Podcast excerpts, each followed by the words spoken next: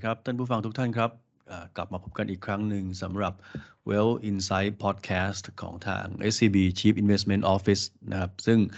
วันนี้เราจะมาคุยกันเรื่องของแนวโน้มเศรษฐกิจ แล้วก็กลยุทธ์การลงทุนสำหรับปี 2023 ที่กำลังจะมาถึงนะครับ ซึ่งเนื้อหาส่วนใหญ่ก็จะมาจากตัวของ Economics and Portfolio Strategy ซึ่งเป็น Research Products ของเรานะครับ ก่อนที่จะคุยกันในเรื่องของปีหน้าเนี่ย ผมอยากจะสรุปภาพปีนี้ให้ฟังก่อนนะฮะว่าปี 2022 เนี่ยเกิดอะไรขึ้นบ้างนะครับสำหรับเรื่องของภาพเศรษฐกิจแล้วก็ภาพการลงทุนนะครับ คือปี 2022 เนี่ยต้องเรียนว่าเป็นปีที่เรียกว่าเป็นปีแห่งความไม่แน่นอนก็แล้วกันนะครับ เพราะว่าเราเปิดปีมาด้วย เงินเฟ้อนะครับที่ขยับสูงขึ้นเรื่อยๆนะครับแล้วก็สูงขึ้นขึ้นจนเป็นระดับที่สูงที่สุดในรอบหลายทศวรรษที่ผ่านมานอกจากจะสูงแล้วเนี่ยก็มีแนวโน้มยืดเยื้อด้วยนะฮะก็ทำมาทำให้เราเกิดภาวะที่เรียกว่าเป็นความตกใจนะครับ ว่าเงินเฟ้อเนี่ยมันจะสูงไปถึงแค่ไหน แล้วก็ยืดเยื้อถึงแค่ไหนนะครับ สิ่งที่ตามมาก็คือประเด็นที่ 2 เรื่องของการขึ้นดอกเบี้ย เราเห็นการขึ้นดอกเบี้ยของธนาคารกลางโดยเฉพาะธนาคารกลางสหรัฐเนี่ยที่เร็วและแรงที่สุดครั้งหนึ่งในประวัติศาสตร์ของธนาคารกลางสหรัฐหรือว่าเฟดนะแล้วพอเฟดขึ้นดอกเบี้ยนะครับรวมกับเรื่องของเงินเฟ้อไม่ได้อยู่แค่ในสหรัฐมีอยู่ทั่วไปนะฮะในหลายประเทศทั่วโลกนะครับจริงๆรวมถึงบ้านเราด้วยนะครับ ก็ทำให้ธนาคารกลางอื่นๆ ก็ต้องขยับขึ้นดอกเบี้ยด้วย ช้าเร็วก็มีความแตกต่างกัน อยู่ที่ว่าเศรษฐกิจฟื้นช้าฟื้นเร็วนะครับ ถ้าฟื้นเร็วก็ขึ้นดอกเบี้ย ได้เร็วหน่อย ถ้าฟื้นช้าก็ขึ้นดอกเบี้ยได้ช้าหน่อย นอกจากเรื่องเงินเฟ้อเรื่องดอกเบี้ย ประเด็นที่สามเราเห็นความไม่แน่นอนทางด้านภูมิรัฐศาสตร์ แล้วก็นโยบาย เศรษฐกิจหรือว่านโยบายอื่นๆตามมานะครับ สาเหตุเราหลักๆ ก็เรื่องของสงครามรัสเซียยูเครน เป็นความเสี่ยงเชิงภูมิรัฐศาสตร์ จริงไม่ใช่ความเสี่ยงนะครับ ก็เป็นสงครามไปแล้วด้วยนะฮะตัวใหญ่มากๆนะครับที่มาทำให้เกิดผลกระทบเรื่องของราคาพลังงานนะครับ เกิดผลกระทบเรื่องของอมีการออกมาตรการคว่ำบาตรเศรษฐกิจรัสเซียนะครับ ทำให้ความผันผวนในตลาดหุ้นแล้วก็ตลาดพันธบัตรเนี่ยเพิ่มขึ้นไปอีกนะครับ นอกจากผลจากเรื่องของเงินเฟ้อแล้วก็ดอกเบี้ยนะแล้วก็ประเด็นสุดท้ายของปี 2022 ก็คือว่าจาก 3 สาเหตุแรกเนี่ยมันทำให้ปี 2022 เนี่ยเราเห็นผลตอบแทนในการลงทุนของสินทรัพย์ต่าง ๆ เนี่ยติดลบเป็นส่วนใหญ่นะครับ เหตุการณ์ที่ไม่ค่อยเกิดขึ้น อย่างเช่น ผลตอบแทนทั้งพันธบัตรแล้วก็หุ้นติดลบพร้อมกันก็เกิดขึ้นในปีนี้นะครับถามว่ามีสินทรัพย์อะไรบ้างที่ทำผลตอบแทนเป็นบวกได้จริง ๆ ก็คือเรื่องของราคาพลังงาน ราคาน้ำมันนะครับหุ้นพลังงาน แล้วก็ถ้าในแง่ค่าเงินก็เป็น US ดอลลาร์เป็นหลักที่ให้ผลตอบแทนเป็นบวกนะสี่ประเด็นเนี่ยคือสี่ประเด็นหลักที่เรารีแคปมาให้ฟัง นะครับถามว่าอะทีนี้จาก 4 ประเด็นหลักเนี่ยนะครับโอเค มันคือสิ่งที่เกิดขึ้นในปี 2022ล้วนะฮะปี 2023นะเราจะเห็นอะไรบ้างนะปี 2023เนี่ยเราจะเห็นเรายังคิดว่าผลของเรื่องดอกเบี้ย แล้วก็เรื่องเงินเฟ้อยังเป็นสิ่งที่ยังเกิดขึ้นอยู่ นะครับแล้วก็จะมีผลกระทบนะครับเรียกไงว่าออกฤทธิ์เนี่ยนะครับทำให้ความเสี่ยงทางเรื่องเศรษฐกิจถดถอยเนี่ยมันยิ่งสูงขึ้นไปอีกนะถ้าแยกมาเป็นประเด็นหลักๆสำหรับภาพปี 2023 เนี่ยเราแยกเป็น 6 ประเด็นด้วยกันนะประเด็นแรกก็คือเงินเฟ้อยังอยู่กับเรา อาจจะเริ่มผ่านจุดสูงสุดมาแล้ว แต่มันจะลงช้า แล้วมันก็ยังสูงกว่าเป้าหมายของธนาคารกลางหลัก ซึ่งมันนำมาสู่ประเด็นที่ 2 ก็คือ ดอกเบี้ยยังเป็นขาขึ้น อาจจะเริ่มขึ้นแบบช้าลงนะครับ แต่ยังขึ้นอยู่โดยเฉพาะในช่วงครึ่งแรกของปี แล้วก็คงในระดับที่สูง ทีนี้พอทั้งเงินเฟ้อก็ยังอยู่ดอกเบี้ยก็ยังขึ้นแล้วก็ยังสูงอยู่เนี่ย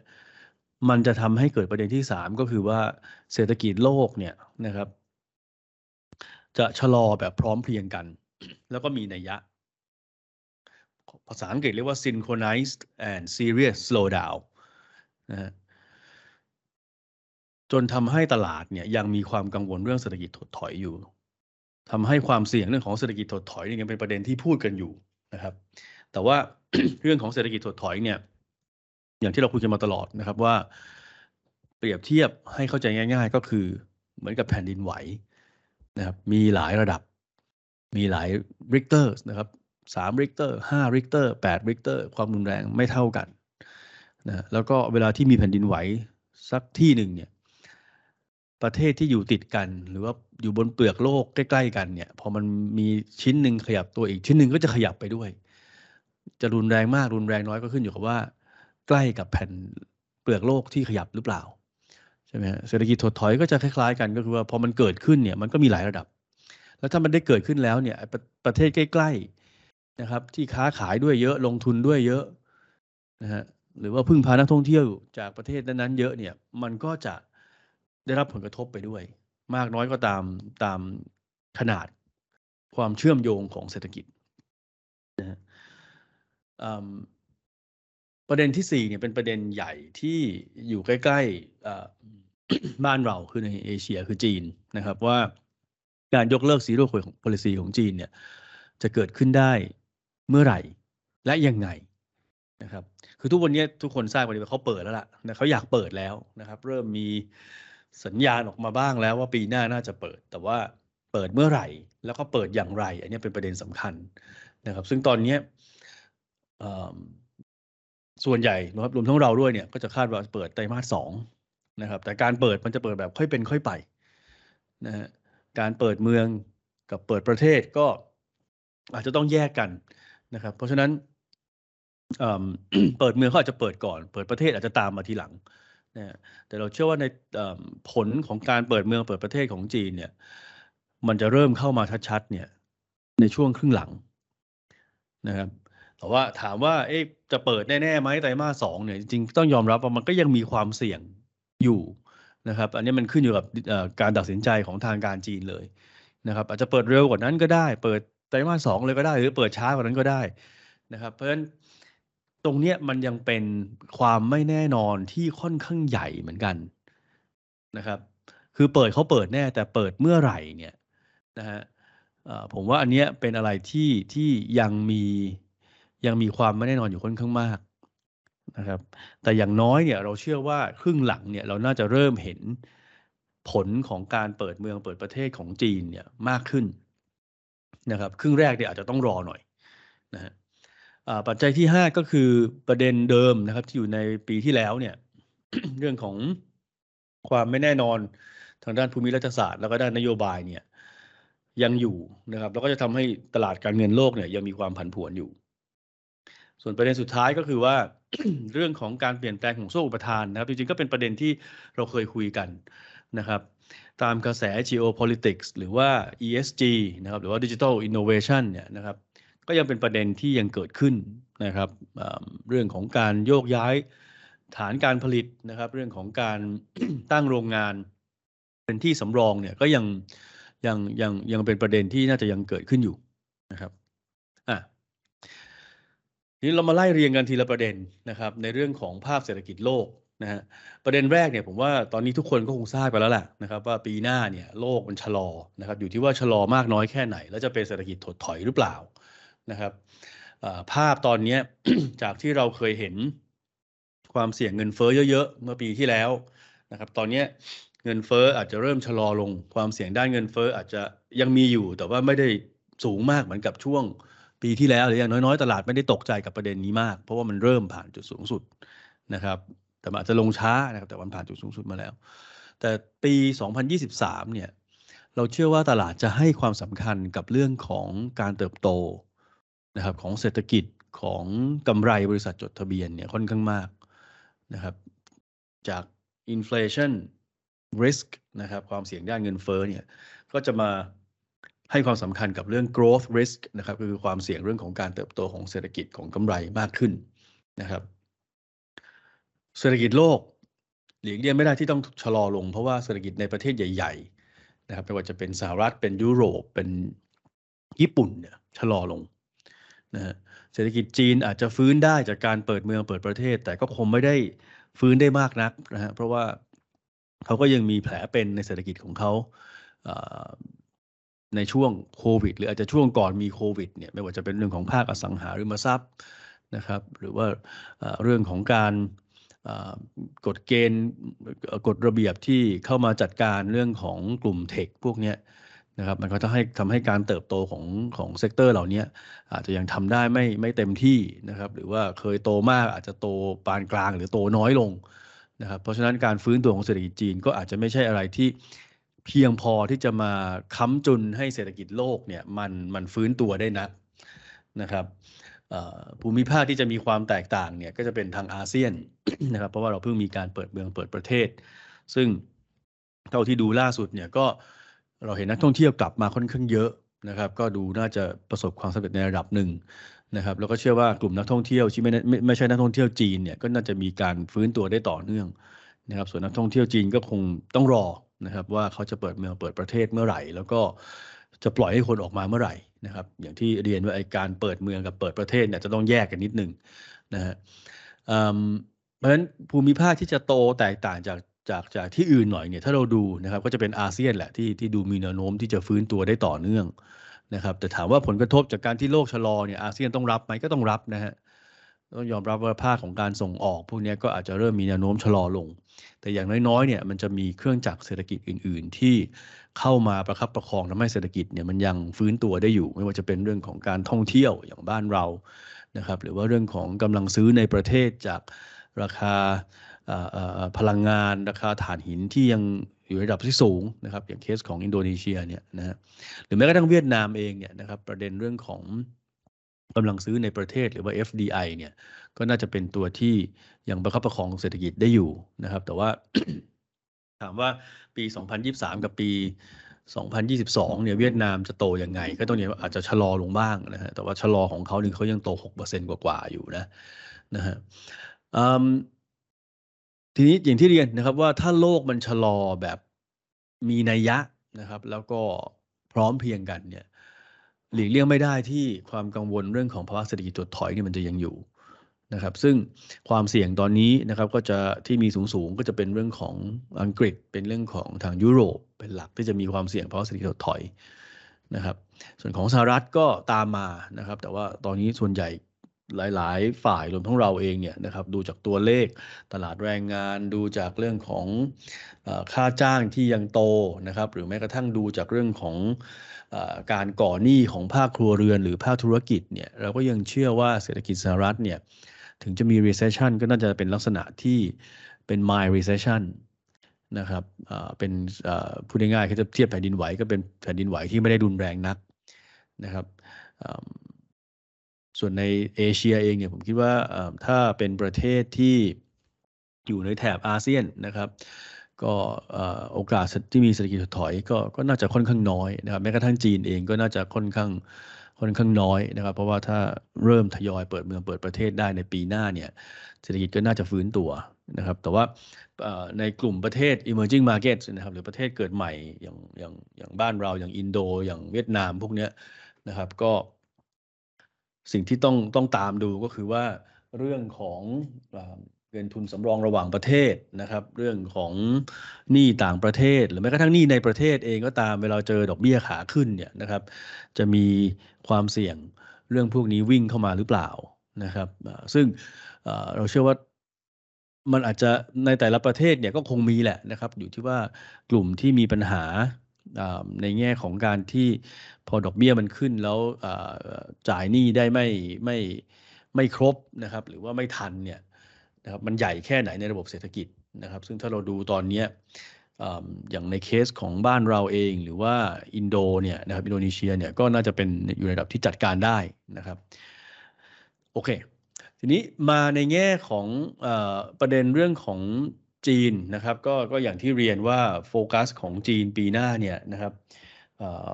ถามว่าอะไรจะคือมาตรการกระตุ้นเศรษฐกิจที่ดีสุดสำหรับเศรษฐกิจจีนนะครับที่ที่มีแนวโน้มชะลอลงเนี่ยก็คือการเปิดเมืองเปิดประเทศนะครับ ตอนนี้เราจะเห็นว่าเรื่องของตัวเลขเศรษฐกิจจีนที่ชะลอลงนะครับหรือแม้กระทั่งการประท้วงที่เริ่มเห็นออกมาเนี่ยนะครับเราเชื่อว่าจะเป็นตัวกดดันทำให้ในท้ายที่สุดเนี่ยทางการจีนก็ต้องยกเลิก zero covid policy ไป แต่อย่างที่เรียนตอนต้นว่าประเด็นสำคัญมันคือเมื่อไหร่ นะครับที่เราประเมินกันเนี่ยนะครับไตรมาสสองเนี่ยมันแน่หรือเปล่านะครับอันนี้มันก็ยังเป็นความเสี่ยงกันอยู่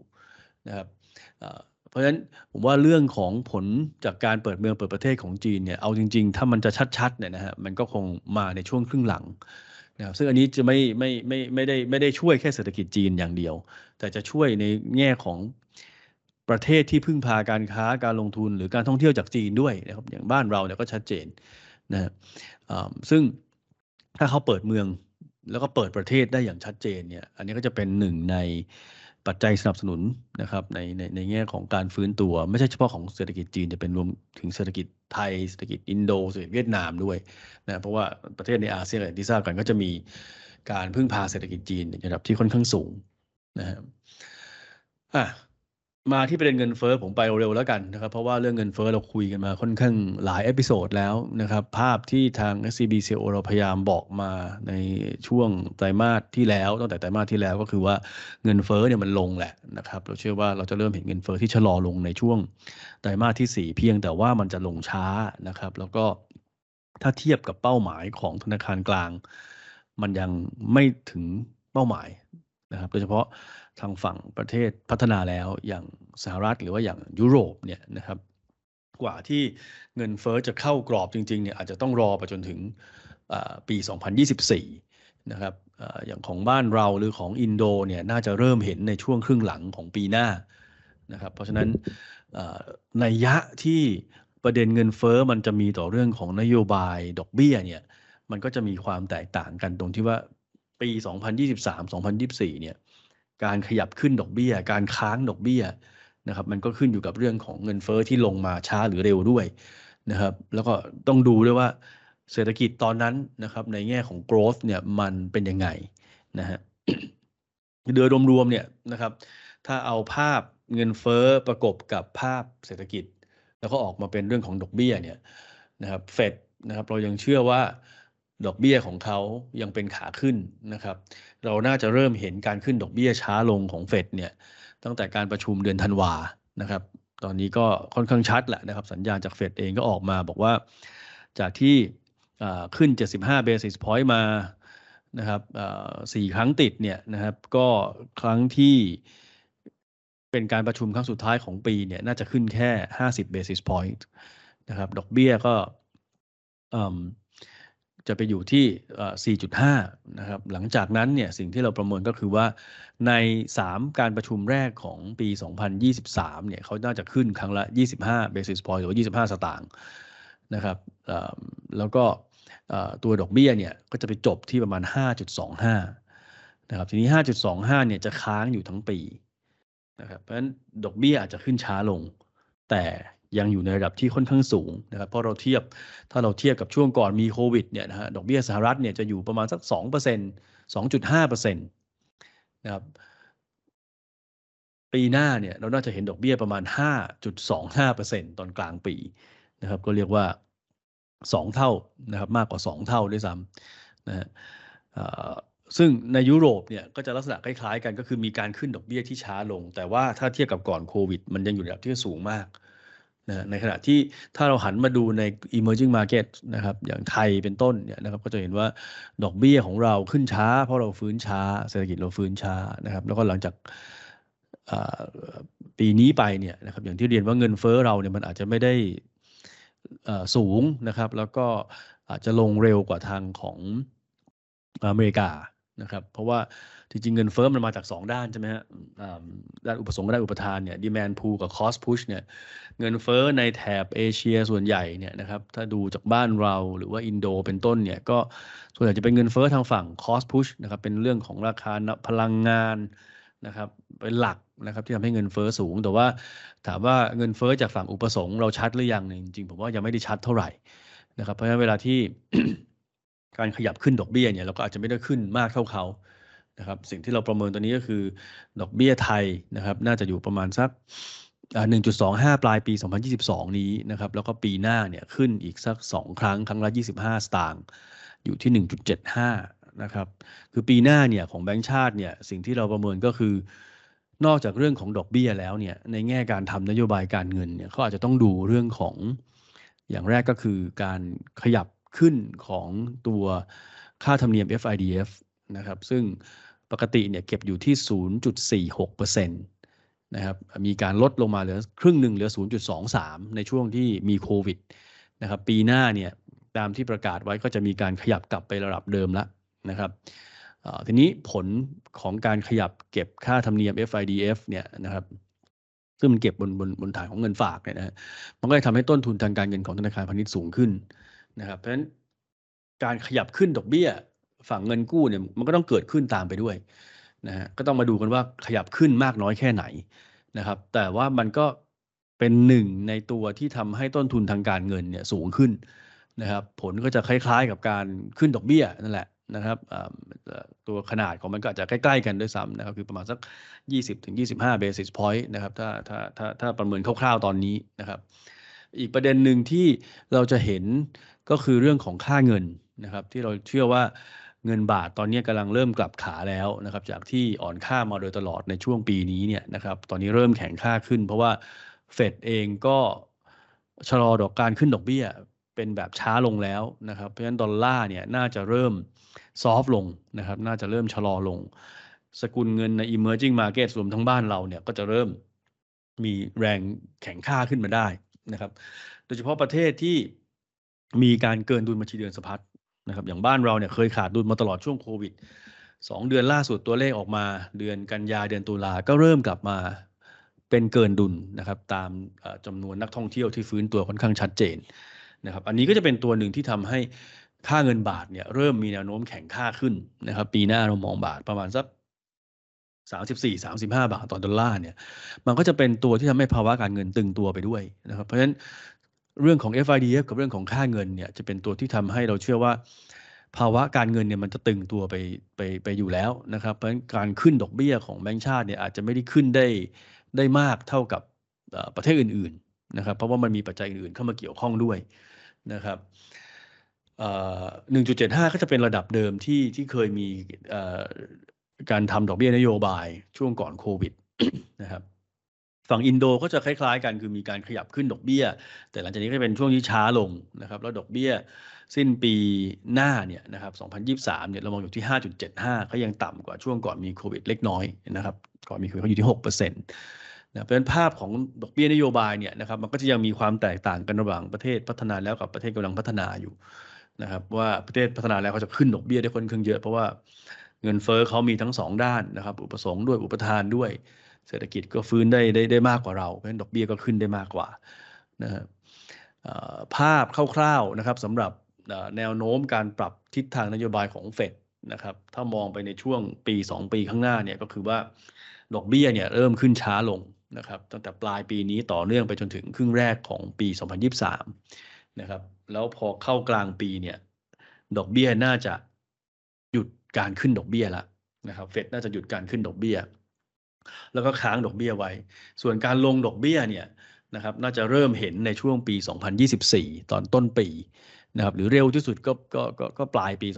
2023 นะครับตอนนี้เรายังมองอยู่ประมาณช่วงต้นปี 2024 นะครับที่จะเริ่มเห็นการลงดอกเบี้ย เพราะฉะนั้นภาพเรื่องดอกเบี้ยเนี่ยยังเป็นดอกเบี้ยขาขึ้น แล้วก็อยู่ในระดับที่สูงนะครับต่อเนื่องในช่วงปีนี้ปีหน้านะครับปี 2022-2023นะ เรื่องของความเสี่ยงเชิงภูมิทัศน์ก็อย่างที่เราเห็นกันนะครับว่าทิศทางของสงครามรัสเซียยูเครน หรือมาตรการคว่ำบาตรต่างๆ ที่ออกมานะครับความตึงเครียดระหว่างจีนกับสหรัฐพวกนี้นะครับก็ยังเป็นประเด็นที่ยังไม่ได้เห็นท่าทีที่ชัดเจนที่เขาจะจะจะลดลาวาสอกกันนะฮะพูดง่ายๆนะครับเพราะฉะนั้นประเด็นนี้ก็ยังเป็นตัวที่ทำให้สร้างความผันผวนกับตลาดการเงินโลกอยู่เป็นระยะระยะ นะครับ ปีหน้าก็คงเป็นเรื่องของความผันผวนที่ยังอยู่ระดับที่สูงนะครับ อาจจะมาจากฝั่งเงินเฟ้อน้อยลงนะครับ มาจากฝั่งของอการเติบโตของเศรษฐกิจของกำไรบริษัทจดทะเบียนเนี่ยมากขึ้นนะครับแล้วก็ประเด็นทางด้านเศรษฐกิจประเด็นสุดท้ายก็คือว่าในช่วงที่โลกมันยังมีความตึงเครียดกันเรื่องของสงครามเรื่องของการแบ่งขั้วภาคการผลิตอยู่เนี่ยนะครับ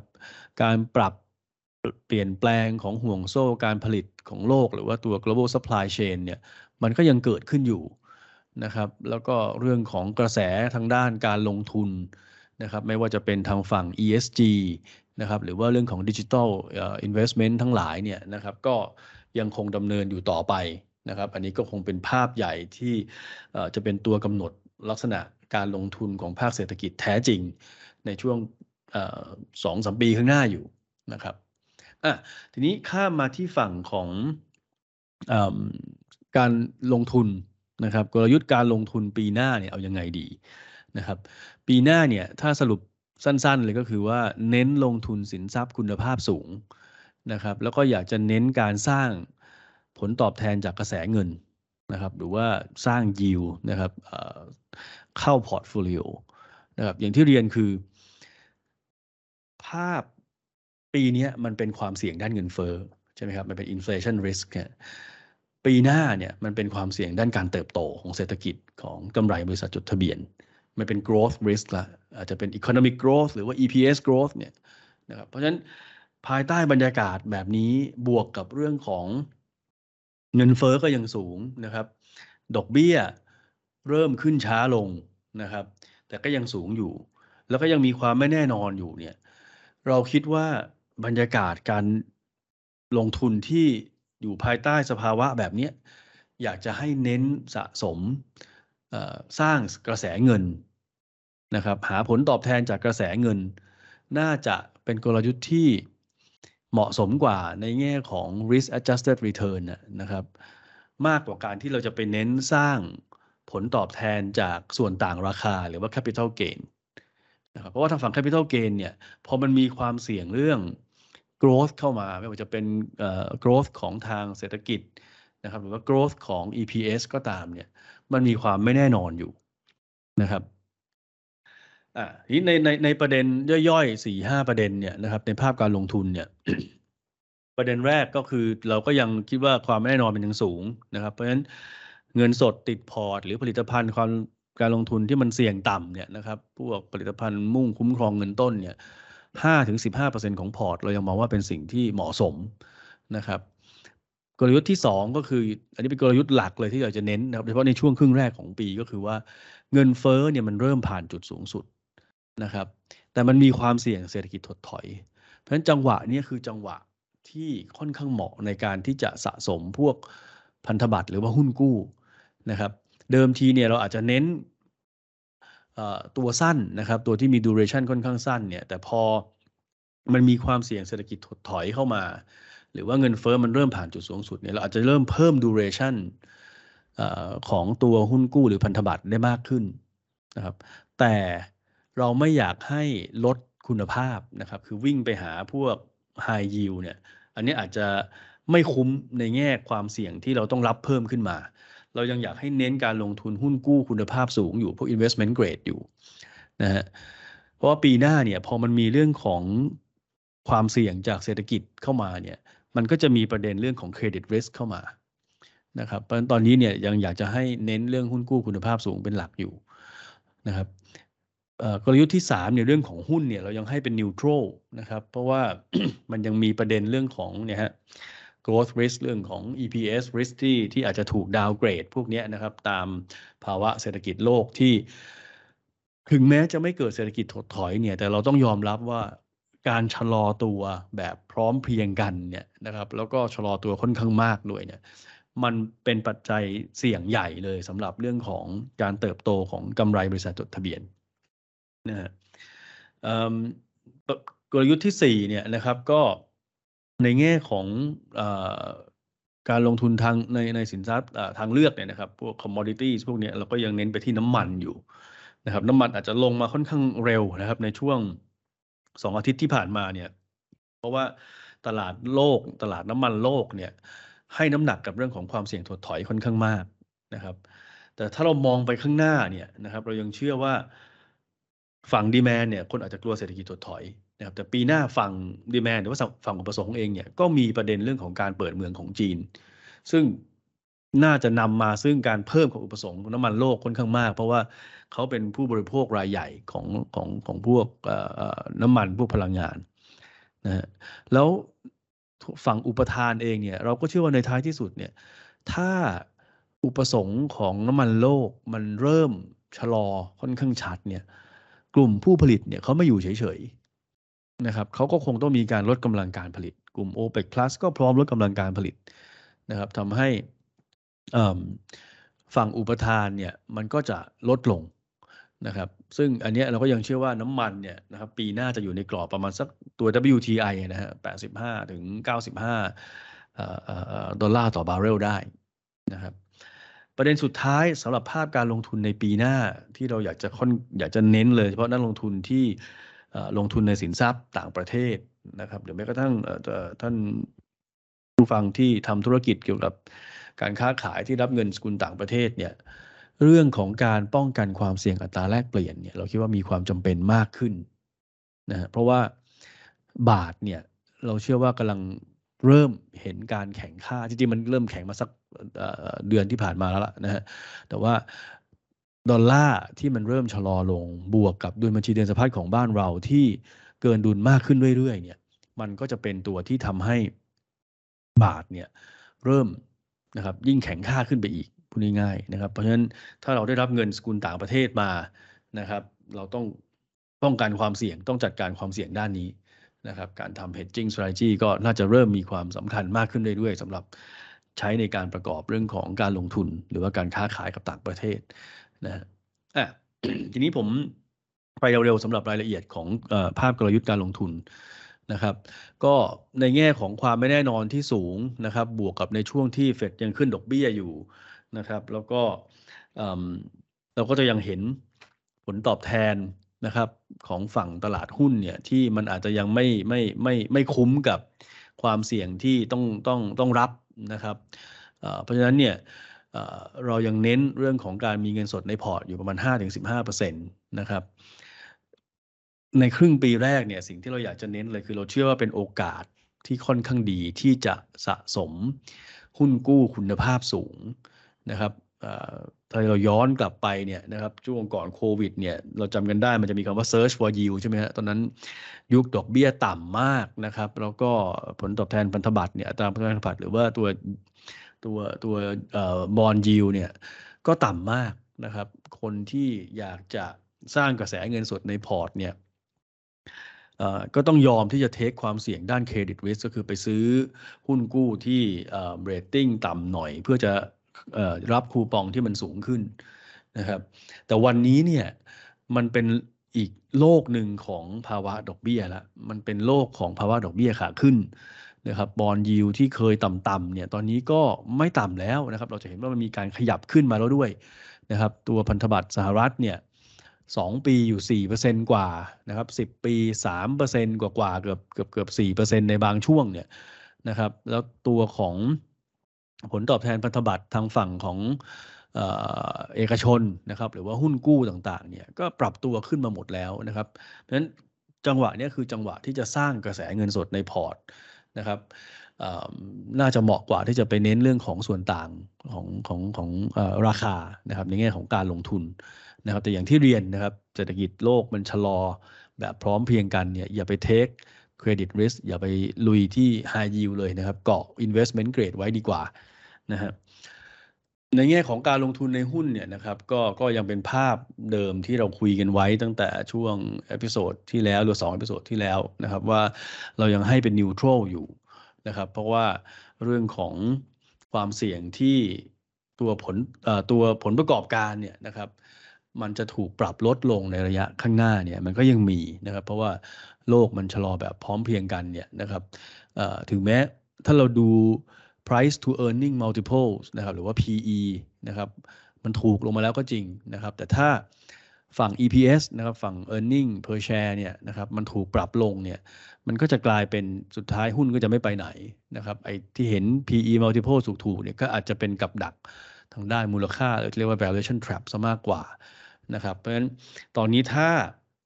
เป็นนักลงทุนที่ไม่ได้รับความเสี่ยงได้มากนะครับ ไม่อยากจะรับความผันผวนมากเนี่ย เราเน้นให้ไปลงทุนทางฝั่งหุ้นกู้เป็นหลักนะครับ ก็อันนี้ก็จะเป็นภาพของตลาดหุ้นนะครับเรื่องของ commodities นะครับ ก็อย่างที่เรียนเรื่องของน้ำมันเนี่ยนะครับ ก็เรายังเชื่อว่ากรอบของการราคาน้ำมันของปีหน้านะครับ ตัว WTI เนี่ยก็อยู่ที่ประมาณสัก 85-95 เหรียญต่อบาร์เรลนะครับ ตลาดอาจจะกังวลเรื่องเศรษฐกิจถดถอยนะครับ แต่ในปีหน้าเนี่ยเราเชื่อว่าประเด็นเรื่องการเปิดเมืองของจีนนะครับ จะเริ่มชัดเจนขึ้นนะครับในช่วงกลางปีนะครับ แล้วก็ต่อเนื่องไปจนช่วงครึ่งหลังนะครับ อีกประเด็นหนึ่งก็คือผู้ผลิตเองเนี่ยเขาคงไม่อยู่เฉยๆนะครับเขาก็ต้องมีการปรับตัวนะครับ ถ้าโลกจะบริโภคน้ำมันน้อยลงเขาก็จะผลิตน้อยลงเพราะฉะนั้นฝั่งราคาก็น่าจะเริ่มกลับขึ้นมาได้นะครับ ประเด็นสุดท้ายนะครับ เรื่องของเงินบาทก็อย่างที่เรียนนะครับ ว่ากรอบเงินบาทที่เรามองเนี่ยนะครับ จริงๆ ค่าเงิน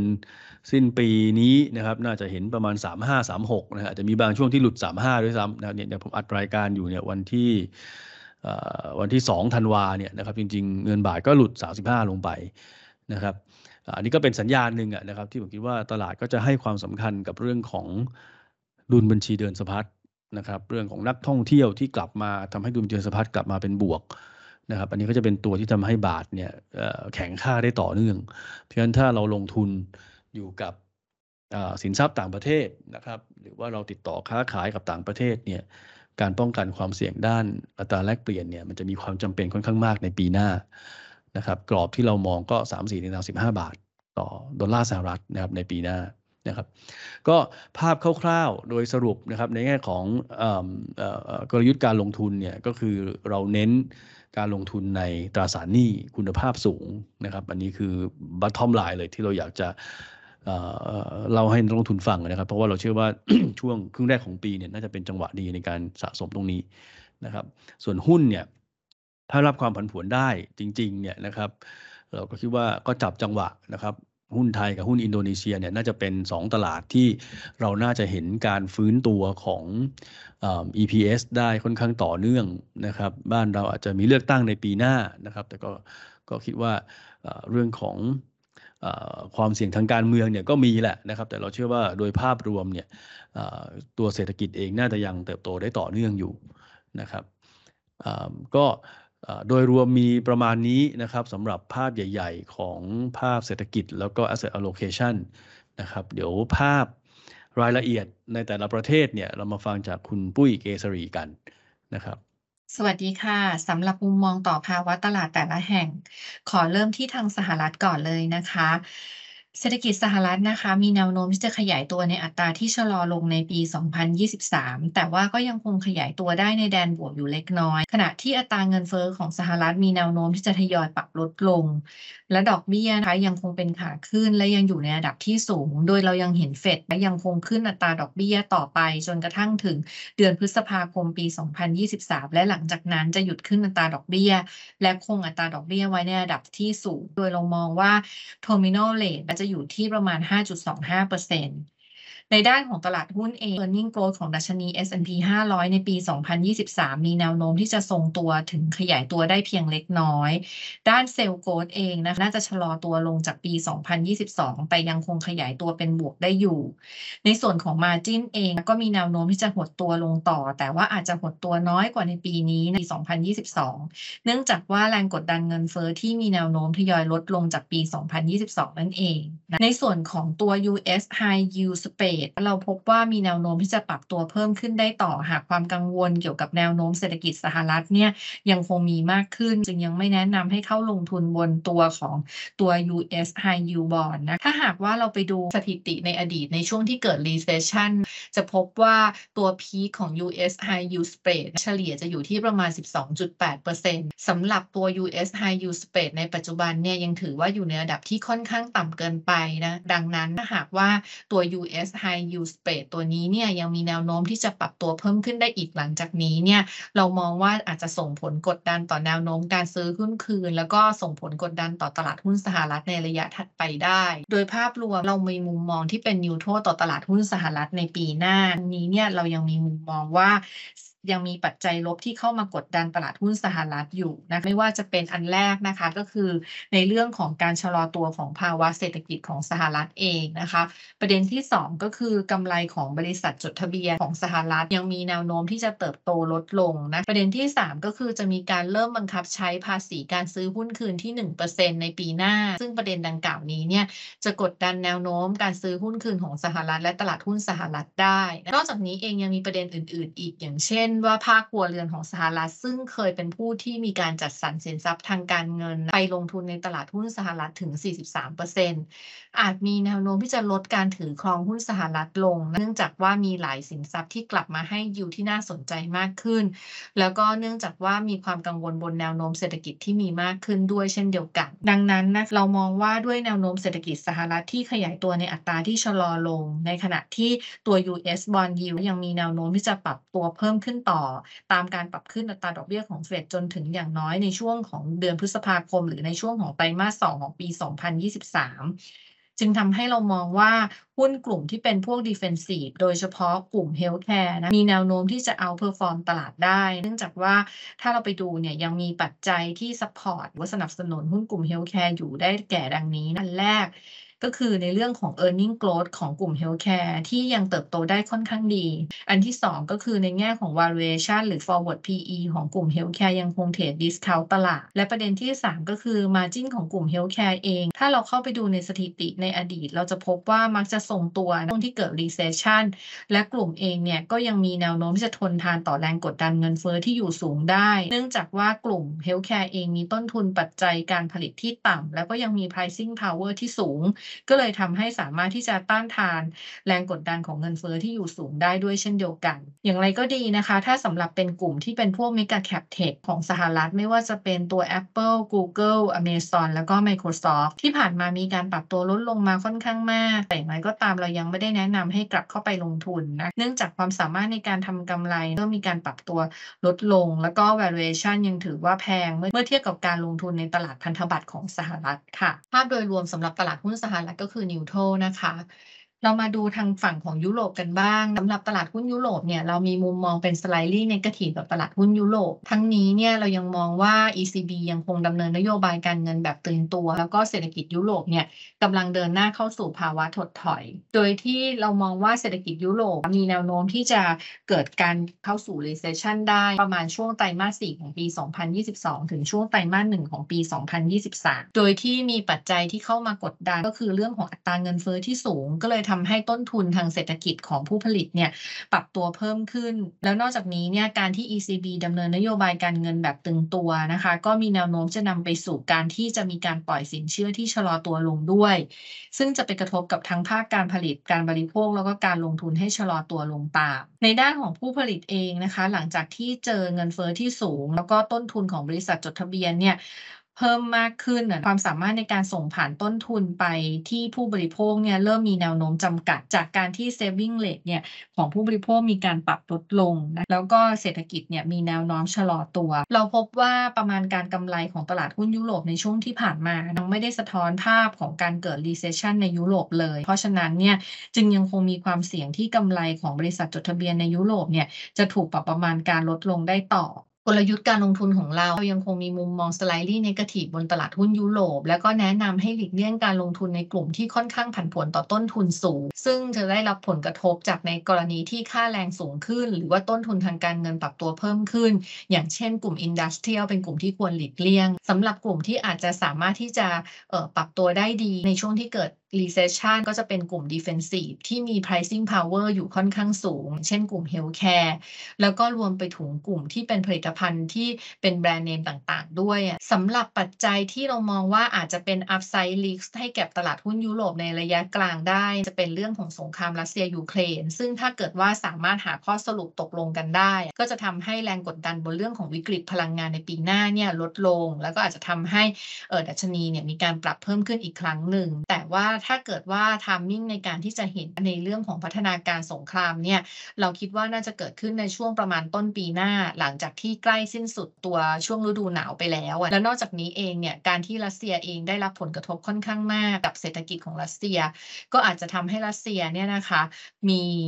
ความเป็นไปได้ในการที่จะกลับมาเจรจากันอีกครั้งหนึ่งได้ แต่อย่างไรก็ตามประเด็นนี้คงต้องอาศัยการผลักดันจากชาติมหาอำนาจอย่างอื่นเช่นเดียวกัน อันนี้ก็อาจจะเป็นปัจจัยที่อาจจะต้องลองดูว่าจะมี upside risk ในทางบวกได้หรือเปล่า แต่ว่าอย่างไรก็ตามถ้าในกรณีที่ไม่สามารถที่จะตกลงกันได้ หรือไม่มีการคุยกัน ก็อาจจะมีโอกาสที่เหตุการณ์จะลุกลามกลายเป็นความเสี่ยงที่เพิ่มขึ้นได้ด้วยเช่นเดียวกัน โดยสรุปภาพรวมเรายังเป็นมีมุมมอง slightly negative กับตลาดหุ้นยุโรปอยู่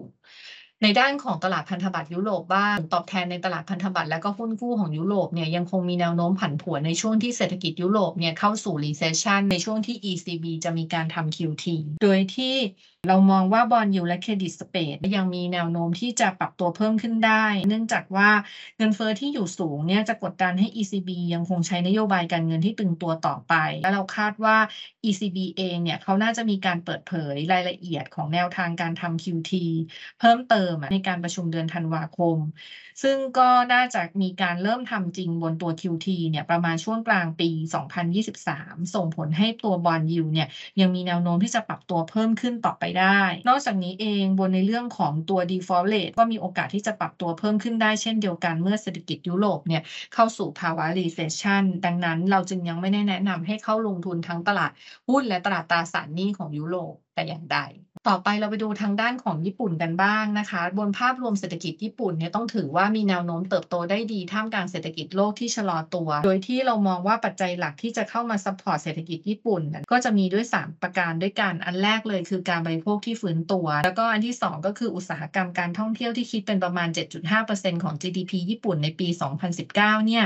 น่าจะกลับมาฟื้นตัวดีขึ้นหลังจากที่ญี่ปุ่นมีการเปิดเมือง แล้วก็ประเด็นที่ 3 ก็คือการอัดฉีดนโยบายทางการคลังจากภาครัฐ น่าจะช่วย support ให้เศรษฐกิจญี่ปุ่นยังสามารถเติบโตได้ ในส่วนของเงินเฟ้อญี่ปุ่นที่เคยปรับตัวเพิ่มขึ้นมาก่อนหน้านี้ เรามองว่าเงินเฟ้อเนี่ยมีแนวโน้มที่จะลดลงมาอยู่ในกรอบต่ำกว่ากรอบ 2%ได้ในช่วงของปีหน้า ทั้งนี้เนี่ยที่ผ่านมาที่เงินเฟ้อญี่ปุ่นเนี่ยเขามีการปรับตัวเพิ่มขึ้นค่อนข้างสูง เนื่องจากค่าเงินเยนที่อ่อนค่าลง แล้วก็เลยทำให้ต้นทุนในการนำเข้าพลังงานอาหารเขาเนี่ยมีการปรับตัวเพิ่มขึ้นและถูกส่งผ่านไปยังผู้บริโภค แต่เรามองว่าในปีหน้าเงินเฟ้อในญี่ปุ่นเองเนี่ยน่าจะกลับมาชะลอตัว เป็นเพราะว่าเงินเยนที่กลับมาแข็งค่าขึ้น แล้วก็ราคาพลังงานเนี่ยมีการปรับตัวลดลง แล้วก็ตัวตลาดแรงงานในญี่ปุ่นเองเนี่ยค่าจ้างไม่ได้ขึ้นมาแบบร้อนแรงเหมือนในสหรัฐ และก็ในยุโรปทีนี้สิ่งที่ทุกคนจับตาก็คือว่าในปีหน้าเนี่ยญี่ปุ่นจะมีการเปลี่ยนนโยบายการเงินเป็นตึงตัวมากขึ้นหรือเปล่า จากที่ใช้นโยบายการเงินแบบผ่อนคลายหรือว่า policy divergent มา แล้วเขาจะมีการเปลี่ยนแปลงตัวผู้ว่า BOJ ด้วย เรายังมีมุมมองนะคะว่า BOJ จะยังไม่เปลี่ยนการดำเนินนโยบายการเงินเป็นแบบผ่อนคลายในปี 2023 เป็นเพราะว่าเรามองว่าตัวเงินเฟ้อของญี่ปุ่นเองเนี่ยก็ได้มีการปรับตัวลดลงในปีหน้า และน่าจะอยู่ต่ำกว่ากรอบ 2%ของ BOJ ได้ แล้วก็ยังไม่ได้เห็นตลาดแรงงานของญี่ปุ่นที่ร้อนแรงมากเท่าไหร่นัก ในขณะที่เศรษฐกิจโลกเนี่ยก็เริ่มชะลอตัวลง ดังนั้น BOJ น่าจะยังไม่ได้มีการที่จะดำเนินนโยบายการเงินแบบตึงตัว ปัจจัยหลักที่เรามองว่าจะเป็นตัวแปรสำคัญต่อการการเปลี่ยนแปลงนโยบายการเงินของญี่ปุ่น น่าจะมาจากการที่ถ้าเราเห็นว่าค่าแรงนะคะของญี่ปุ่นเนี่ยมีการเติบโตมากกว่า 3%แล้วก็แนวโน้มของเงินเฟ้อเนี่ยเริ่มปรับตัวเพิ่มขึ้น และมาจากฝั่งอุปสงค์หรือว่าดีมานพูทำให้อาจจะปรับตัวเพิ่มขึ้นได้ อันนี้เนี่ยถึงจะน่าจะมีการเปลี่ยนแปลงนโยบายการเงินของญี่ปุ่น โดยที่เรามองว่า BOJ เองหากมีการปรับเปลี่ยนนโยบายการเงินไปในรูปแบบที่ตึงตัวเนี่ยน่าจะส่งผลกระทบกับบอลยูของญี่ปุ่น ให้มีการปรับตัวเพิ่มขึ้น และจะทำให้เงินเยนเนี่ยแข็งค่าขึ้น ซึ่งถ้าหากว่ามีการเปลี่ยนแปลงสัญญาณพวกนี้อย่างฉับพลัน ก็อาจจะกระทบกับความผันผวนต่อตลาดพันธบัตรทั่วโลกได้ด้วยเช่นเดียวกัน บนภาพของเงินเยนของญี่ปุ่นเองเนี่ยที่เรามองว่าเงินเยนของญี่ปุ่นยังมีแนวโน้มที่จะแข็งค่าขึ้นในปี 2023 ถึงแม้ว่าปีที่ผ่านมาในปี 2022 เองเนี่ยเงินเยนที่อ่อนค่าเนี่ยจะช่วยสนับสนุนเศรษฐกิจญี่ปุ่นในเรื่องของการส่งออก แต่ว่าเรามองว่าเงินเยนมีแนวโน้มแข็งค่าขึ้นในปี 2023 มาจากในเรื่องที่ว่าอันที่ 1 คือเงินเฟ้อในสหรัฐเนี่ยเริ่มชะลอตัว ก็เลยทำให้บอลยูของสหรัฐเนี่ยมีแนวโน้มที่จะปรับตัวลดลง อันที่ที่สองก็คือ ราคาพลังงานที่ปรับตัวลดลง แล้วก็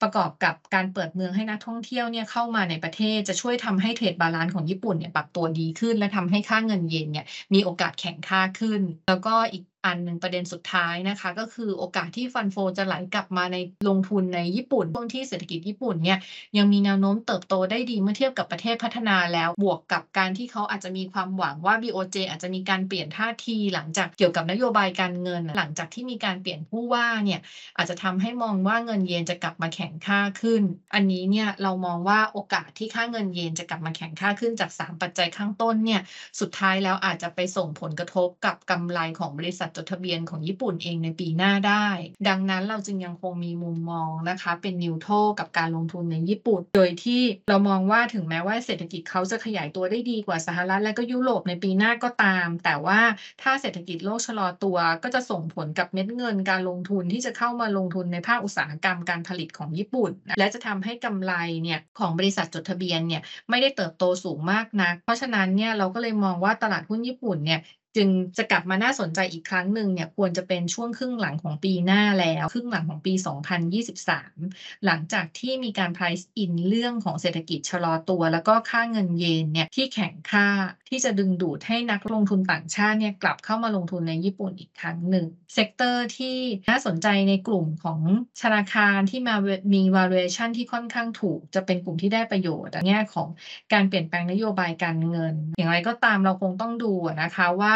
บนภาพของนโยบายการเงินของญี่ปุ่นเนี่ย เราคิดว่าน่าจะยังไม่ได้มีการเปลี่ยนแปลงอย่างมีนัยสำคัญมากเท่าไหร่นักค่ะสำหรับตลาดหุ้นจีนนะคะ เราก็แนะนำ neutral บนตลาดหุ้นจีน โดยในตอนนี้นะคะ เรายังไม่ได้แนะนำให้เข้าลงทุนเพิ่ม จนกว่าเราจะเห็นความชัดเจนบนเรื่องของการยกเลิก Zero COVID policy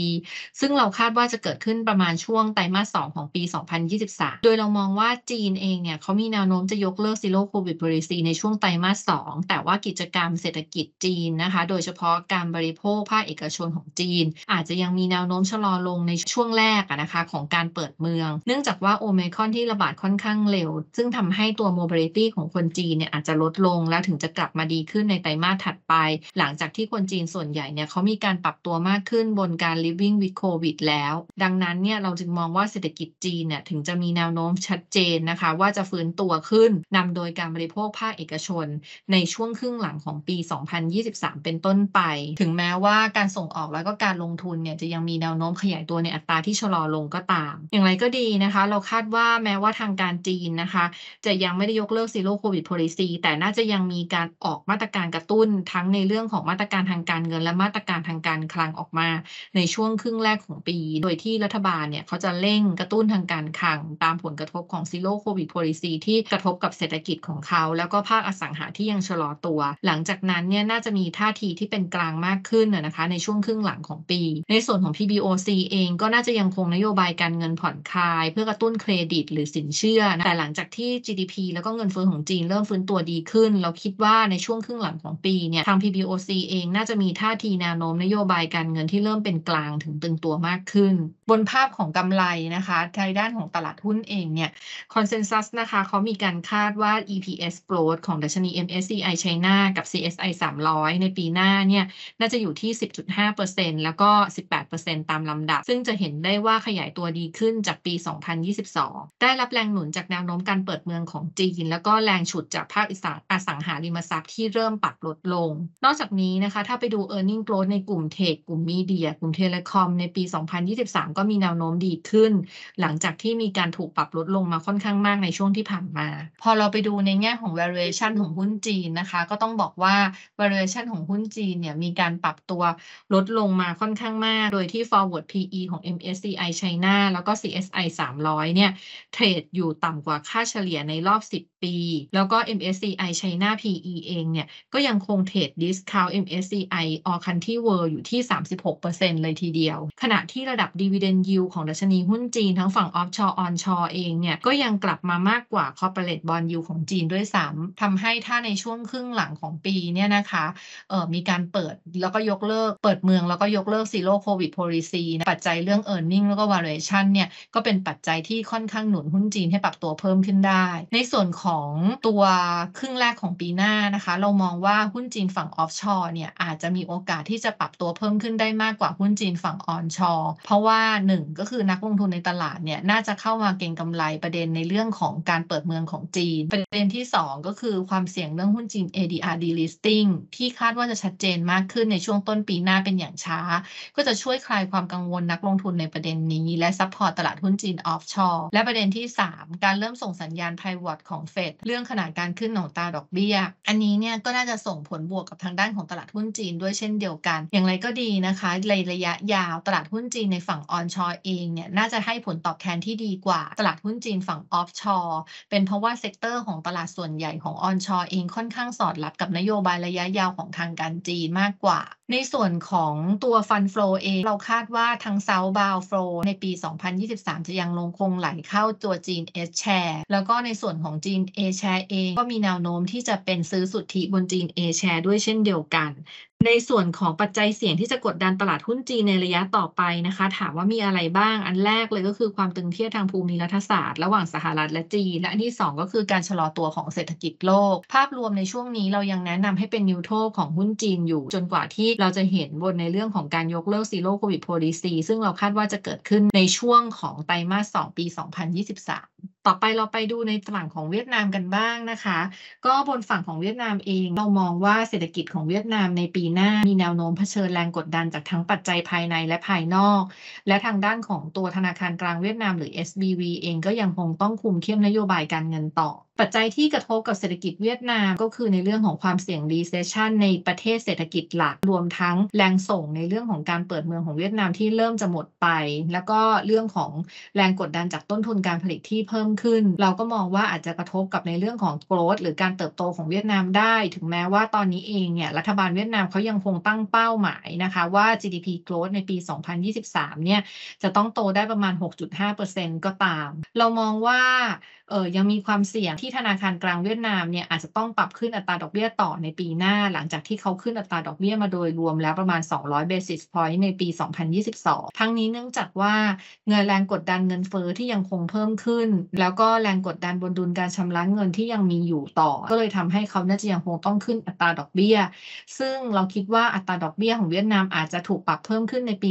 2023 อีกประมาณ1%นะไปอยู่ที่ประมาณ 7%ซึ่งการปรับตัวเพิ่มขึ้นของดอกเบี้ยเนี่ยนะคะ น่าจะเกิดขึ้นในช่วงครึ่งแรกของปี 2023 อย่างไรก็ตามนะคะ หากมีปัญหาภาคอสังหาริมทรัพย์ที่น่ากังวลมากขึ้น ก็อาจจะทำให้ SBV หรือว่าธนาคารกลางเวียดนามเพิ่มความระมัดระวังมากขึ้น ในการที่จะขึ้นอัตราดอกเบี้ยหรือใช้นโยบายการเงินตึงตัวนะคะ เพราะว่ามันอาจจะไปส่งผลกระทบกับตลาดอสังหาริมทรัพย์ และการฟื้นตัวของเศรษฐกิจ โดยที่ผ่านมานะคะ ภาคธุรกิจของเวียดนามเองก็เผชิญความลำบากในการจะเข้าถึงแหล่งเงินทุน เห็นได้จากการที่เขามีการออกหุ้นกู้ในช่วง 10 เดือนแรกของปีนี้เนี่ยปรับตัวลดลงไปถึง 50%เมื่อเทียบกับปีที่ผ่านมา แล้วในปีหน้าเองนะคะ ในปี 2023 จะมีหุ้นกู้มูลค่าถึง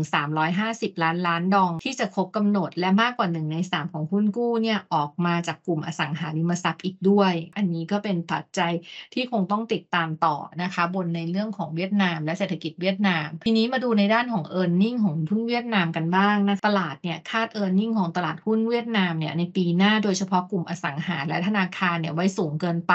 เราจึงมองว่ามีความเสี่ยงที่ e a r n i n g เนี่ยอาจจะถูกปรับลดลง โดยเฉพาะในกลุ่มของอสังหาที่ยังมีปัญหาในเรื่องของการระดมทุนทำให้สภาพคล่องเนี่ยตึงตัว แล้วก็ต้นทุนระดมทุนเนี่ยสูงขึ้น และยังมีความเสี่ยงจาก เรื่องของกฎระเบียบที่มีอยู่ด้วยนะคะ ก็เลยทำให้เรามองว่า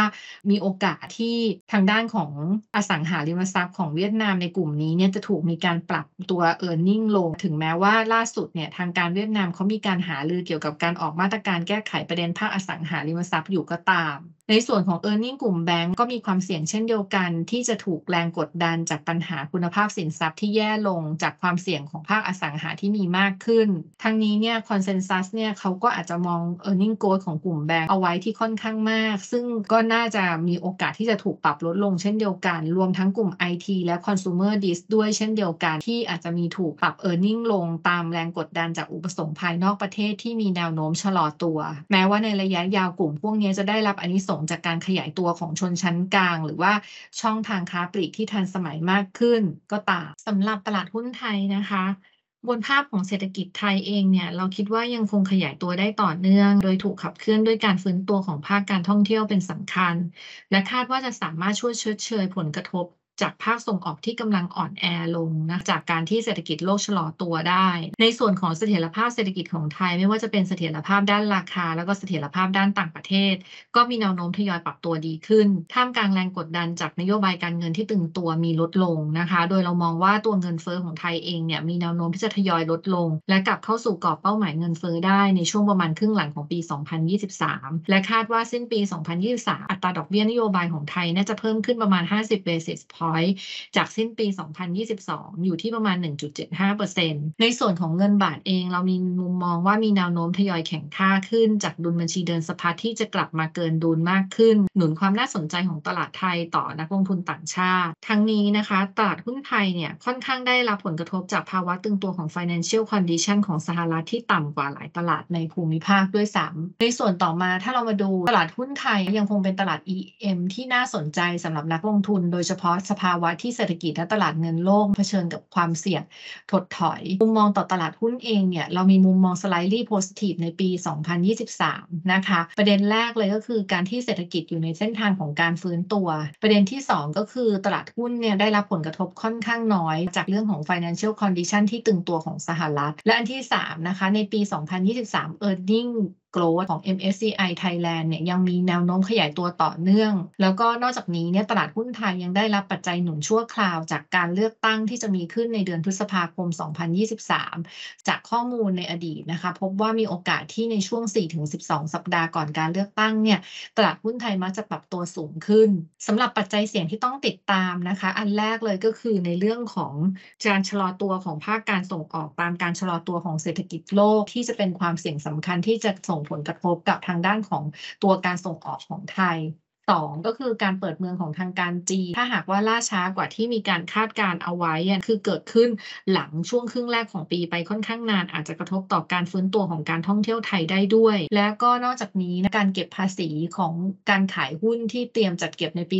2023 อาจจะทำให้กระทบกับเรื่องของ transaction cost ของนักลงทุน ให้ปรับเพิ่มขึ้น และอาจจะกระทบต่อยอดธุรกรรมและสภาพคล่องในตลาด ทั้งนี้กลยุทธ์การลงทุนเราเน้นลงทุนในหุ้นกลุ่ม high quality โดยเฉพาะกลุ่ม domestic related ที่จะได้รับประโยชน์จากในเรื่องของเศรษฐกิจในประเทศที่ฟื้นตัวมากขึ้น อย่างเช่น กลุ่มคอมเมอร์สกลุ่ม transportation รวมถึงกลุ่มที่จะได้ประโยชน์จากดอกเบี้ยที่อยู่ในระดับที่สูง อย่างเช่น กลุ่มธนาคารขนาดใหญ่และกลุ่มธุรกิจประกัน ทั้งนี้นะคะ เราแนะนำให้หลีกเลี่ยงการลงทุนในหุ้นกลุ่มที่พึ่งพาการส่งออกที่กำลังเผชิญกับความอ่อนแอตามภาวะเศรษฐกิจโลก ที่มีแนวโน้มชะลอตัวถึงถดถอยในบางประเทศด้วยค่ะ ต่อมาเป็นบนตลาดหุ้นอินโดนีเซียสำหรับตลาดหุ้นอินโดนีเซียเอง เราก็ยังมีมุมมองเป็น slightly positive เช่นเดียวกัน ทั้งนี้ปัจจัยที่ support ตลาดหุ้นอินโดนีเซีย อันแรกก็คือเศรษฐกิจอินโดนีเซียนะคะยังคงได้รับแรงส่งจากการใช้จ่ายภายในประเทศ ไม่ว่าจะเป็นในเรื่องของการลงทุนในประเทศ ทั้งในส่วนของเงินลงทุนโดยตรงเนื่องจาก FDI และการลงทุนโครงสร้างพื้นฐานของทางการ ก่อนที่จะมีการเลือกตั้งและการย้ายเมืองหลวงของอินโดนีเซีย และนอกจากการลงทุนในประเทศแล้วนะคะก็ยังได้รับประโยชน์จากในเรื่องของการบริโภคภาคเอกชน ที่ยังมีการเติบโตของคนชั้นกลาง ซึ่งจะช่วยชดเชยการส่งออกที่ลดลงจากราคาสินค้าโภคภัณฑ์ที่มีแนวโน้มที่จะชะลอลงได้ แล้วก็ตอนนี้เองอินโดนีเซียเองเขาก็มีกำลังซื้อที่ดีขึ้นนะคะ ในส่วนของผู้บริโภคของเขาจากค่าจ้างขั้นต่ำที่มีการเพิ่มขึ้นในปี 2023 รวมถึงการที่ upside risk จากนโยบายอุดหนุนการใช้ EV เราพบว่าในช่วงก่อนการเลือกตั้งประมาณ 6 เดือน ตลาดหุ้นอินโดนีเซียมักจะมีการปรับตัวขึ้น ส่วนหนึ่งเนี่ยมาจากการใช้จ่ายที่มากขึ้น เพื่อช่วยหนุนให้รายได้ของธุรกิจปรับตัวดีขึ้นตาม โดยที่การเลือกตั้งของอินโดนีเซียเนี่ยเขาจะมีขึ้นประมาณช่วงเดือนกุมภาพันธ์ 2024 เพราะฉะนั้นเออในช่วง 6 เดือนก่อนการเลือกตั้งก็คือในปี 2023 เนี่ยก็ยังทำให้ตลาดเนี่ยยังสามารถที่จะปรับตัวเพิ่มขึ้นได้ นอกจากนี้ในปี 2023 เราคาดว่า e a r n i n g growth ของตัวดัชนี MSCI อินโดยังคงมีแนวโน้มขยายตัวอย่างต่อเนื่องอยู่ที่ประมาณ 5.5%ซึ่งยังสูงกว่าตัว MSCI EM แล้วก็ MSCI Asia X Japan ที่จะเติบโตน้อยกว่า ท่ามกลางเสถียรภาพของเศรษฐกิจอินโดนีเซียที่ยังคงดีเมื่อเทียบกับหลายประเทศในกลุ่ม EM ด้วยกัน ก็กลยุทธ์การลงทุนเราก็เน้นลงทุนในหุ้นกลุ่ม High Quality แล้วก็สภาพคล่องสูง โดยเฉพาะใน sector ที่ได้รับประโยชน์จาก Domestic Related ในแง่ของการลงทุนในประเทศ แล้วก็รวมถึงที่จะได้รับประโยชน์จากสภาวะาวะแวดล้อมทางเศรษฐกิจที่ดอกเบี้ยยังทรงตัวอยู่ในระดับสูง เช่นกลุ่มธนาคาร กลุ่ม consumer discretionary โดยเฉพาะรถยนต์ หรือกลุ่มพวก nickel downstream และ industrial เป็นต้นค่ะสำหรับความเสี่ยงนะคะ บนปัญหาในเรื่องของ refinancing risk ในบาง บริษัทอสังหาของอินโดนีเซียเนี่ยเราคาดว่ายังมีโอกาสที่ค่อนข้างต่ำในการที่จะลุกลามจนเป็น systematic risk ไปทางภาคอสังหาแล้วก็ภาคธนาคารนะเราคิดว่าปัญหาดังกล่าวนี้น่าจะลดลงหลังจากที่เฟดเนี่ยมีการชะลอการขึ้นดอกเบี้ย แล้วก็ US ดอลลาร์เนี่ยมีแนวโน้มชะลอการแข็งค่าลง เท่าที่เราพบว่าในช่วงที่ผ่านมานะคะ มันมีราคาหุ้นของบริษัทอสังหา ปรับตัวลดลงก็เป็นเพียง negative sentiment เท่านั้นนะคะ ความเสี่ยงที่จะเกิดเป็นปัญหาลุกลามไปทั่วทั้ง sector อสังหาเลยเนี่ยเรายังคิดว่ามีโอกาสค่อนข้างต่ำแล้วก็ความเสี่ยงที่จะเกิดเป็นปัญหาลุกลามไปยังภาคธนาคาร ก็ยังมีโอกาสที่จะเกิดขึ้นค่อนข้างต่ำเช่นเดียวกัน สำหรับทองคำนะคะ เรามีมุมมองนิวโตรต่อทองคำโดยเรามองว่าในระยะสั้นเนี่ยราคาทองคำยังคงมีแนวโน้มได้รับผลกระทบจากทิศทางการปรับขึ้นอัตราดอกเบี้ยของเฟดประกอบกับเงินเฟอ้อที่ชะลอตัวลง ซึ่งทั้งสองส่วนนี้จะทำให้เรียวยิวยังมีแนวโน้มปรับตัวเพิ่มขึ้นได้ในช่วงไตรมาสแรกของปี ในขณะที่ดอลลาร์สหรัฐเองก็ยังมีแนวโน้มที่จะแข็งค่าขึ้นในช่วงไตรมาสแรกของปีเช่นเดียวกัน แต่อย่างไรก็ตามนะคะ ในระยะกลางเนี่ยเรามองว่าค่าเงินดอลลาร์สหรัฐแล้วก็เรียวยิวมีแนวโน้มปรับตัวลดลง ภายหลังจากที่เฟดมีการหยุดขึ้นอัตราดอกเบี้ย ซึ่งเรามองว่าจะเป็นตัวแปรสำคัญเลยในการปรับตัวเพิ่มขึ้นของราคาทอง ประกอบกับราคาทองคำเองยังได้รับปัจจัยหนุนจากในเรื่องของความเสี่ยงของเศรษฐกิจโลกที่ชะลอตัวมากขึ้น จะส่งผลทำให้มีความต้องการทองคำในฐานะสินทรัพย์ปลอดภัยเพิ่มมากขึ้นอีกด้วย นอกจากปัจจัยดังกล่าวแล้วที่เราต้องติดตามก็คือในเรื่องของการเปิดเมืองของจีน ซึ่งจะเป็นอีกตัวแปรหนึ่งที่สำคัญ แล้วก็จะส่งผลต่อความต้องการทองคำในฐานะเครื่องประดับอีกด้วย ซึ่งเราคาดว่าจีนน่าจะมีการเปิดเมืองได้ในช่วงประมาณ quarter สองสำหรับความเสี่ยงที่เรามองว่าอาจจะส่งผลกดดันกับราคาทองคำที่จะต้องจับตาก็คือในเรื่องของการดำเนินนโยบายการเงินของธนาคารกลางหลักๆ ถ้าหากว่ามีการตึงตัวมากกว่าที่คาดเอาไว้ ก็อาจจะกดดันในเรื่องของราคาทองคำได้ ในส่วนต่อมาเป็นในเรื่องของน้ำมันนะคะ ราคาน้ำมันมีการถูกกดดันจาก sentiment ด้านเศรษฐกิจที่ชะลอตัว แต่ถ้าเราดูในแง่ของปัจจัยพื้นฐานนะคะ อาจจะยังมองว่ายังมีภาววะอุปทานที่ยังคงน้อยกว่าอุปสงค์อยู่ก็ทำให้ตลาดน้ำมันเนี่ยยังคงมีภาวะตึงตัวอยู่ในช่วงของปี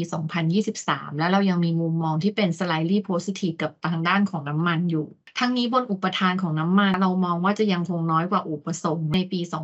2023 คือเรายังคงเห็นภาพดุลยภาพในตลาดน้ำมันที่ยังคงตึงตัวอยู่ โดยที่มาจากการที่ในด้านของ supply เอง ก็คือการที่กลุ่ม OPEC Plus กำลังลดกำลังการผลิต เพื่อรักษาเสถียรภาพในตลาดน้ำมัน อันที่ 2 ก็คือแรงกดดันจากการที่สหรัฐเขามีการปล่อยน้ำมันดิบจากคลังสำรองเชิงยุทธศาสตร์เนี่ยเริ่มหมดไปนะคะ หลังจากที่ราคาก๊าซโซลีในสหรัฐมีการปรับตัวลดลง ซึ่งช่วยลดแรงกดดันเงินเฟ้อในสหรัฐไปแล้ว และประเด็นที่ 3 ก็คือการคว่ำบาตรการนำเข้าน้ำมันจากรัสเซียของกลุ่ม EU แล้วก็มาตรการตั้งเพดานน้ำมันของทางกลุ่ม G7 อันนี้จะมีแนวโน้มนำไปสู่การลดกำลังการผลิตของรัสเซียเพิ่มเติม ซึ่งจะทำให้ตัวอุปทานน้ำมันเนี่ยมีการปรับตัวลดลงได้ แล้วเราอาจจะเห็นภาวะอุปทานน้ำมันตึงตัวในปี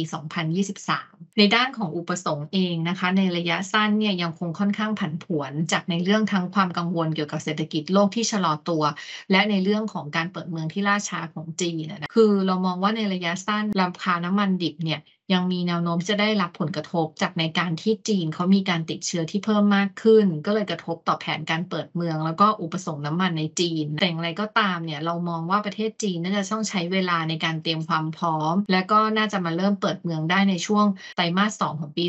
2023 ปัจจัยสำคัญที่จะเป็นตัวช่วยสนับสนุนอุปสงค์ของจีนเนี่ยก็ได้แก่การฟื้นตัวในอุปสงค์ของผลิตภัณฑ์น้ำมัน อย่างเช่น พวก jet fuel พวกก๊าซโซลีน แล้วก็พวกดีเซลต่างๆ ซึ่งถ้าหากว่ามีการเปิดเมืองนะคะ จะทำให้มีการเดินทางระหว่างประเทศมากขึ้น ก็จะยังคงมีการ อุดหนุนหรือว่าสนับสนุนอุปสงค์ต่อน้ำมัน พวกน้ำมันเจ็ตให้ปรับตัวเพิ่มขึ้น หลังจากที่มีการปรับตัวลดลงมาค่อนข้างมาก ในช่วงที่มีการระบาดของโควิด แล้วมีการปิดประเทศไป และส่วนผลิตภัณฑ์น้ำมันอย่างแก๊สโซลีนที่หลังจากที่มีราคาเนี่ยมีการปรับตัวเพิ่มขึ้นมาค่อนข้างสูง ก็เลยทำให้ไปกดดันอุปสงค์ในช่วงของ diving season ที่ผ่านมา แต่เราคาดว่าในปัจจุบันนี้ราคาน้ำมันมีการปรับตัวลดลงมาค่อนข้างถือว่าเยอะ ก็น่าจะส่งผลให้อุปสงค์น้ำมันเนี่ยกลับมามาได้อีกครั้งเมื่อราคาเนี่ยกลับมาลดลงแล้ว ในส่วนของความเสี่ยงนะคะ ที่จะทำให้ราคาน้ำมันมีการปรับตัวลดลงที่เรามองว่าเป็นความเสี่ยงหลักเลยก็คือ ในกรณีที่เศรษฐกิจทั้งโลกนะคะถดถอยหนักกว่าที่คาดมากกว่าที่เป็นเพียงแค่การชะลอตัวในบางประเทศเนี่ยอาจจะส่งผลกระทบให้กับราคาน้ำมันไม่เป็นไปตามสมมติฐานที่เราคาดไว้ได้นะคะสำหรับตลาดลีดในปี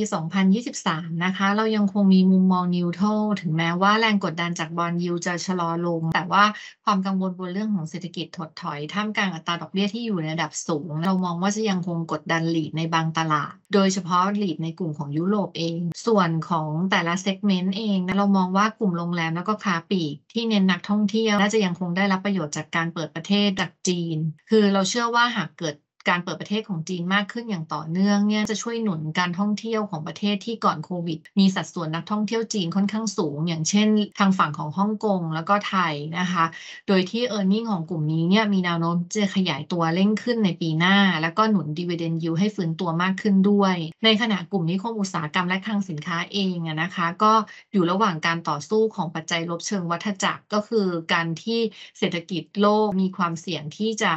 ชะลอตัวกับปัจจัยเชิงบวกเชิงโครงสร้างก็คือหลายพื้นที่เนี่ยได้รับผลบวกจากปัจจัยเชิงโครงสร้างที่เข้ามาชดเชย อย่างเช่น การเติบโตอย่างต่อเนื่องของธุรกิจอีคอมเมิร์ซหรือว่าการที่มีเม็ดเงิน FDI นะคะมีการ relocation ออกจากจีน และเข้ามาลงทุนในไทยและก็สิงคโปร์ที่เพิ่มมากขึ้น ดังนั้นในฝั่งของตัวนิคมอุตสาหกรรม และก็คลังสินค้าจึงมีการต่อสู้กันอยู่ระหว่างปัจจัยลบ เชิงวัฏจักรจากการชะลอตัวของการค้า และก็ปัจจัยเชิงบวกเชิงโครงสร้างที่เกิดขึ้น ในส่วนต่อมากลุ่มที่อยู่อาศัยสำหรับตลาดสิงคโปร์เองเนี่ยยังได้รับปัจจัยบวกจากนโยบายดึงดูด top talent ให้เข้ามาทำงานในสิงคโปร์ก็เลยทำให้มีความต้องการเช่าที่อยู่อาศัยของพวก expat เนี่ยเพิ่มมากขึ้น ในขณะที่ฮ่องกงเองก็ได้รับปัจจัยบวกจากราคาที่อยู่อาศัยที่อาจจะสูงขึ้นตามโครงการที่ดึงดูด top talent เช่นเดียวกันนะคะ ก็หนุนการเติบโตของค่าเช่า ในส่วนต่อมากลุ่มที่อาจจะต้องระมัดระวังก็จะเป็นกลุ่มที่เป็นพวกสำนักงาน แล้วก็กลุ่มที่เป็น neighborhood mall เนื่องจากว่าตอนนี้จะมีกระแสลบนะคะจาก work from home หรือว่า hybrid ที่ยังคงอยู่ แล้วก็ยังมีกระแสเลิกจ้างใน tech firm ที่เพิ่มมากขึ้น นอกจากนี้การเติบโตของ work from home แล้วก็ e-commerce เนี่ยก็อาจจะกระทบกับยอดขายของในส่วนของตัวมอต่างๆ ได้นะแล้วก็ทำให้ค่าเช่าแล้วก็ความต้องการเช่าเนี่ยลดลง อีกกลุ่มหนึ่งที่ต้องระมัดระวังก็คือในตลาดของยุโรปถึงแม้ว่า valuation จะค่อนข้างถูกนะคะ แต่ว่าลีดของยุโรปเองยังถูกกดดันจากเศรษฐกิจยุโรปที่จะเสี่ยงต่อภาวะการเกิดถดถอย ในขณะที่ต้นทุนพลังงานและดอกเบี้ยที่อยู่สูง โดยที่ลีดของยุโรปเองเนี่ยมีการเลเวลเลสสูง เมื่อเปรียบเทียบกับภูมิภาคอื่นค่อนข้างมาก เพราะฉะนั้นจึงเป็นอีกกลุ่มหนึ่งที่เรายังไม่แนะนำให้เข้าลงทุนสำหรับภาพรวมของแต่ละสินทรัพย์ และแต่ละประเทศก็จะมีเปรียบเพียงเท่านี้นะคะ ขอบคุณมากค่ะ